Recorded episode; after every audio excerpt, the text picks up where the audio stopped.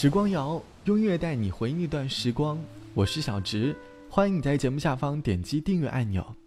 最近我和朋友讨论着外出实习租房的问题，朋友说总觉得在大城市里和三两好友一起租一套房子，一起精心的布置，在房子里做各种的美食，是一件很美好的事情。房子是让我们休息的地方，也是让我们留下回忆的地方。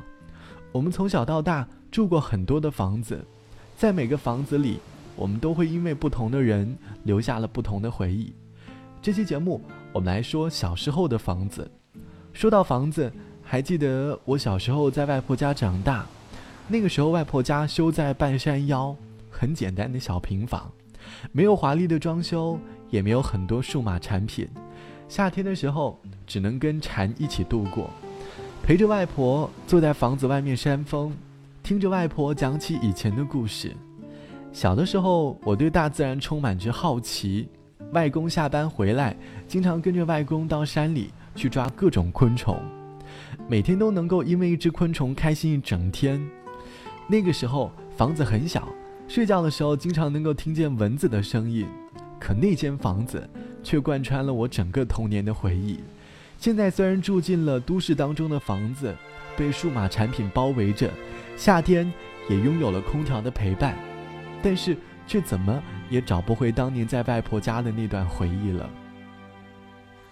打开窗，是相同的阳光，然而感觉不一样。你不在身旁，世界都空荡荡，我和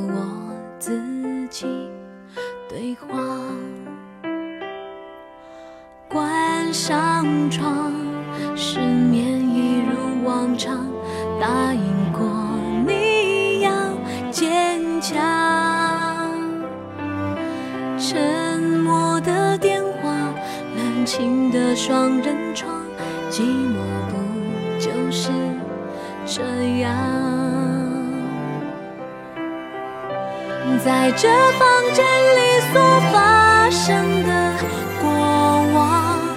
让我短暂看见了幸福模样。以为从此这就是我们的家，却是我收藏眼泪的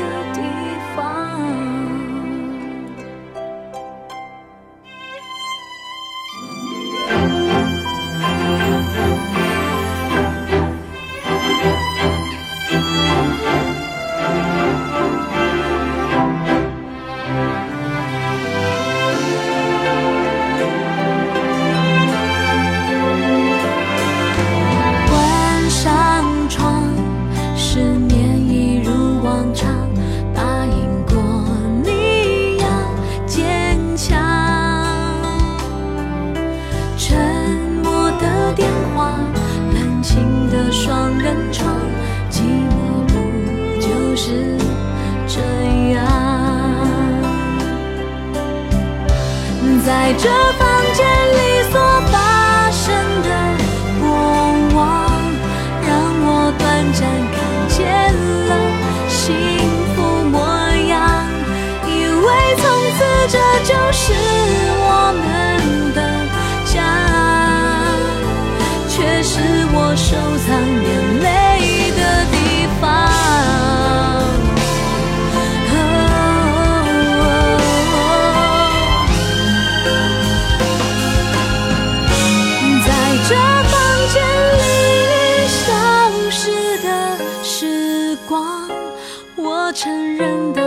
在海。